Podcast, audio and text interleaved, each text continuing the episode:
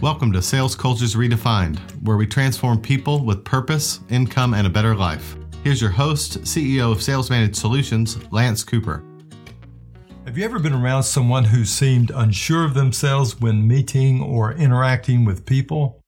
They just had a difficult time stating what they believed was true in a confident manner. Or they could not ask an important and sensitive question or give a strong reply when challenged. Even children show a high or low degree of social confidence when very young and out on the play yards. Welcome to today's episode on the impact of assertiveness on sales performance. You see, assertiveness is a trait that in some sales positions is highly valued, even critically necessary.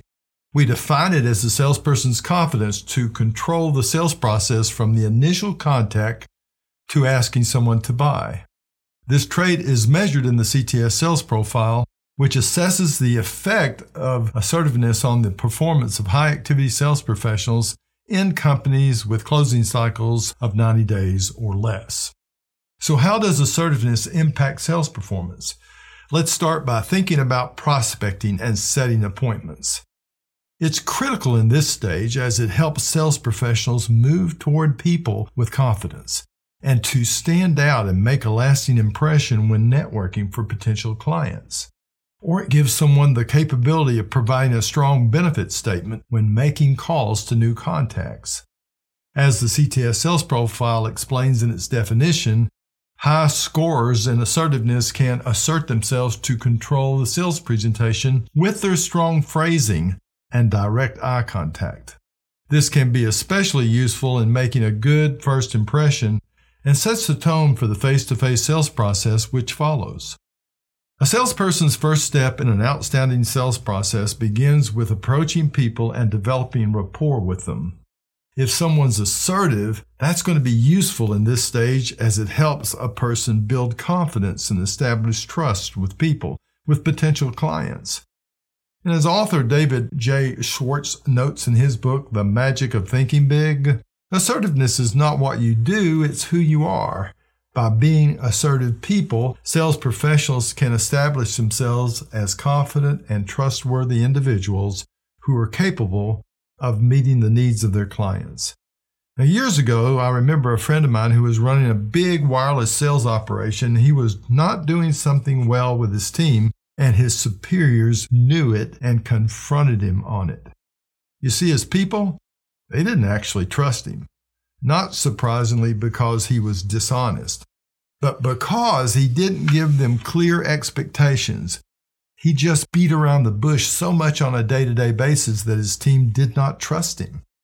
His lack of a confident, straightforward discussion just got in the way when having crucial one on one or confrontational conversations, or when selling a vision for achieving goals. The same thing can happen at home or with customers. People think we're dishonest when we're just not direct. As the consultative sales process continues, salespeople guide a person through a discovery stage when at times they may ask sensitive questions to determine the needs and wants and problems of their potential clients. Assertiveness can be useful in this stage as it helps sales professionals ask the tough questions and get to the heart of the matter. As sales coach Colleen Francis notes, the best salespeople are those who are willing to ask the tough questions and have the courage to listen to the answers. In Matthew Dixon's and Brent Adamson's book, The Challenger Sales Taking Control of the Customer, the authors argue that many top salespeople teach customers something new about their company. They engage in a sometimes disruptive two way conversation in a way that challenges buyers to move away from the status quo and to a new solution. While great questions are very important, so is the ability to teach in an assertive manner a new and better way to do something. Complex big deal sales often need this type of person on the team. Now, everybody knows that once the needs of the potential client have been determined, Maybe their problems have been talked about. A rep enters a demonstration or advice giving stage or a time of presenting solutions. Social confidence can be useful in this stage as it helps sales professionals present their solutions with word pictures in a confident and persuasive manner. Brian Tracy, sales trainer everybody's known for years, he says that confidence is the key to persuasion. By embodying assertiveness, sales professionals establish themselves as people that can be trusted to get it done, solve my problem, get my need filled, satisfy my want. Now, when a salesperson presents, they're at times faced with objections and concerns, and this is another stage of the sales process. And these same professionals need to be able to address any concerns or objections that potential clients have. I remember being on a sales call with my business partner, Steve, and the conversation with the prospect was going well to the end of the presentation, and I was feeling pretty good. And then suddenly Steve asked, How do you think this sounds? And after a few good replies, and I felt even better, Steve followed this up with, Do you see any way this would not work for your company? And we were there another 30 minutes, fielding some pretty tough questions and having to respond to them. The moral to the story salespeople must be able to get to the real problems, get them to the surface, and they've got to do that with confidence. Now, obviously, assertiveness helps what is called the objection stage because the sales professionals can address the concerns in a confident way, right? And as Jeb Blount notes, some sales coaches out there with a lot of books, he says the best salespeople are those who can handle objections and concerns with confidence and grace. And oh, by the way, not to get too far ahead of ourselves, that's why the trait of assertiveness also combines well with having some compassion in one's personality. Now, the last stage of the sales process is when sales reps ask people to make a decision or they propose a buying action. And as the CTS sales profile explains in its definition, low scorers too often yield control of the face to face interaction to the buyer. They are too accommodating, or they find it difficult and unnatural to ask closing questions without training, training that emphasizes how to ask people to make a decision. Assertive sales professionals can, with greater ease, ask others to make a decision and close the sale. Well, at this point, you and I know, probably you already knew, that assertiveness is a critical trait in the world of sales and it impacts every stage of the sales process, from prospecting and setting appointments to asking people to make that decision.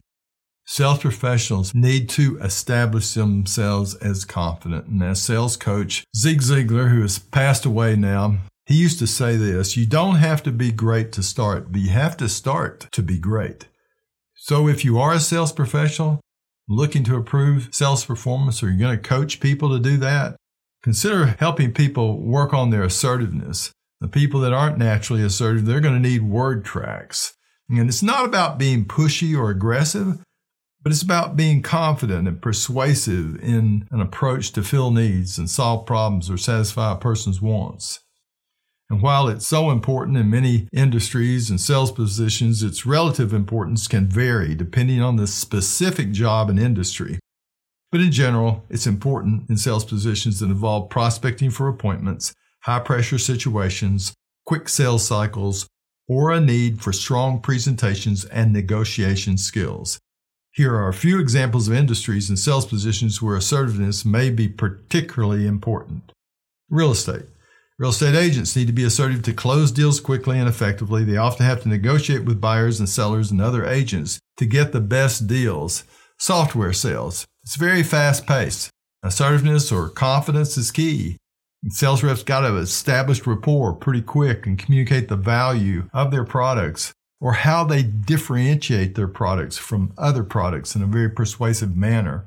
Industries like banking and financial services, assertiveness is often necessary to close deals and, and build relationships and also to overcome objections and build trust. And retail sales, such as those in high end fashion or luxury goods or high dollar sales, often require assertiveness to drive the sales and build relationships. Sales associates may need to be able to confidently approach people and communicate the benefits of their products in a persuasive manner. Now, assertiveness can be important in these and other sales positions. It's important to note that other traits such as empathy, active listening, compassion, as I said before, problem solving skills, they're all important for success in sales. And a well rounded sales professional will be able to balance assertiveness with other important traits to build relationships and close more deals, especially to get repeat business. I want you to hear a story as we finish. Tom and Sarah were both salespeople that I knew at a retail store selling wireless devices and solutions. Tom was confident and assertive and never shied away from a challenge or a difficult conversation. He had kind of a knack for understanding his customers' needs and and he was always able to find creative solutions to meet those needs and then ask the customer to buy. And when no one was in the store, Tom was chasing business and setting appointments with his phone from prospects and past customers. Sarah, on the other hand, was a bit more reserved and struggled with assertiveness. She often found herself struggling to close deals and would become flustered in high pressure situations, especially when she was challenged. Despite their differences, Tom and Sarah actually worked well together. Tom recognized Sarah's strength in other areas, such as building the relationships with customers and learning new technical product information. He made it a point of asking her to listen to his interactions with customers and encouraged her to speak up more when she could see how a product feature could help a customer. Sarah, in turn, appreciated Tom's guidance and memorized some of the word tracks the sets of words he used quite a few times and the same ones in different situations that were very assertive. And with time, while not a natural bent, Sarah began to learn how to use those words and become a more effective salesperson, while Tom began to learn to make a sale while establishing better relationships and the repeat business. Thank you so much for listening to today's podcast on the impact of assertiveness on sales performance. We hope you find this information helpful and informative for recruiting and coaching the very best reps. Next week, we will move to episode four and the trait independent spirit or the need to control and its impact on high performance selling. If you have any questions or comments, please feel free to reach out to us call me directly, email me, or get on my calendar. Just would love to help you coach better, recruit better, and have a more effective time out there leading people. Thank you so much. You have just listened to Sales Cultures Redefined. Subscribe to our podcast on iTunes or Google Play, and we'll see you at the next episode.